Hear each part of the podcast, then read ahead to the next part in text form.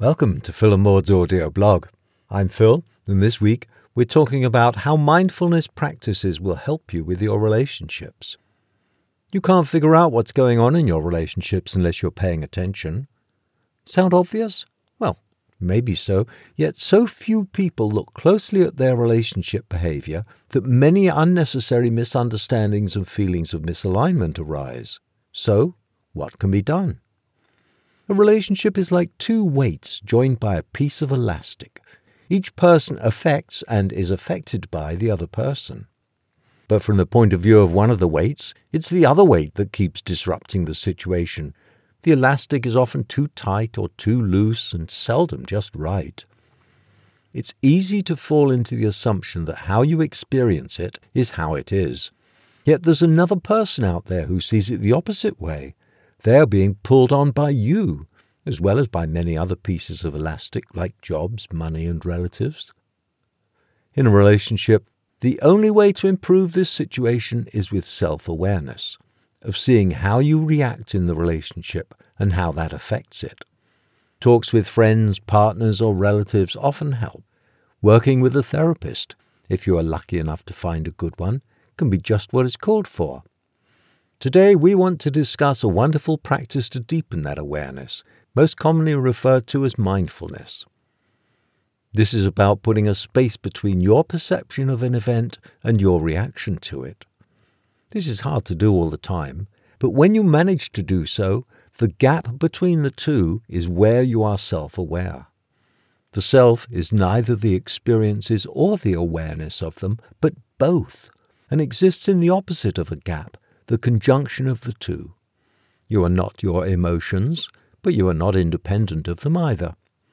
This creates a sense of control, of choice, of agency, and also the sense of unchanging self. These two aren't in opposition, but in conjunction. Again, the two are true at once. The contradiction of that is only because of language, which divides and categorizes. Look beyond the language. This practice gives you a sharp sense of presence and an expanded awareness of who you are and what you are bringing to any given moment. It helps you to be conscious of what you are infusing into situations and interactions. You become both yourself and aware of yourself at the same time. A greater sense of peace arises that you carry with you into your life's events and you become less reactive as you grow in being at ease with yourself. This is mindfulness.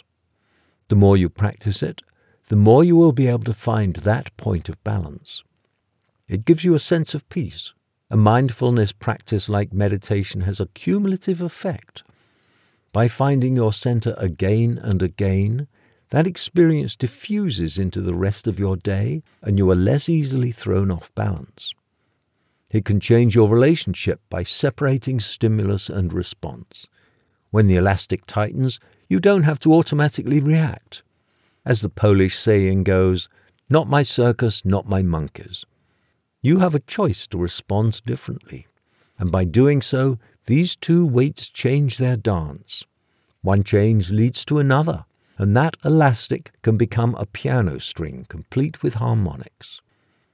This heightened self knowledge creates a shift in how you relate to others. When you know what part of an interaction is actually originating with you, it tends to prevent the kind of projection onto another person that causes so many of the misunderstandings people experience with each other. As you become more self aware, it leaves more room to actually experience the other person as they are, to listen and hear what they are saying without adding you into it. That's it for today. I hope you enjoyed it, got something from it. It's written on our blog at philandmaud.com, so you can read it there, and I'll talk to you next week.